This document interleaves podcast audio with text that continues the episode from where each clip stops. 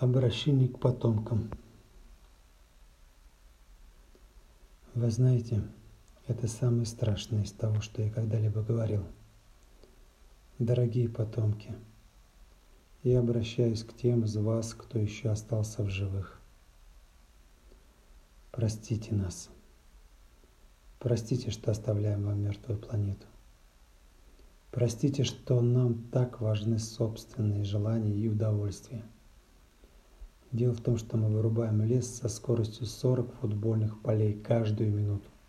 И 50% деревьев уже исчезли с лица земли за последние 100 лет. Почему? Да это все из-за денег. Нам надо их все больше и больше. Знаете, когда я был ребенком, я прочел, что древние люди так обращались с планетой, словно чувствовали ответственность за то, какую землю они оставят следующим поколениям. Меня печалит, что большинство из нас сегодня даже не думает о завтрашнем дне. И простите нас за наш образ мышления, потому что нам хватает наглости назвать это уничтожение прогрессом, и мы не считаем изменение климата угрозой. Простите, мне жаль вас, будущее поколение. Мне жаль, что мы оставим после себя просто выгребную яму вместо садов – ну стоп. Я такое будущее не принимаю.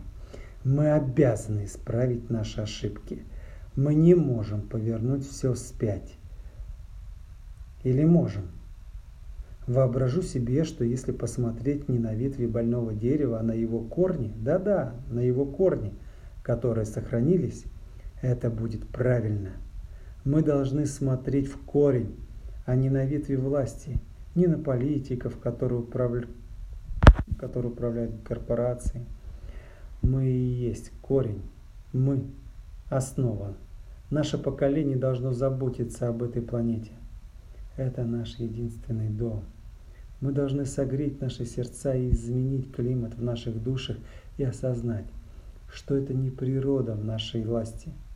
Это мы, часть природы. И что предать природу, значит предать самих себя. Спасти природу значит спасти всех нас.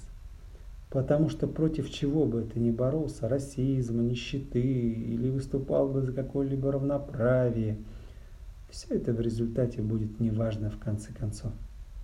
Потому что если мы не будем спасать окружающую среду, мы полностью вымрем.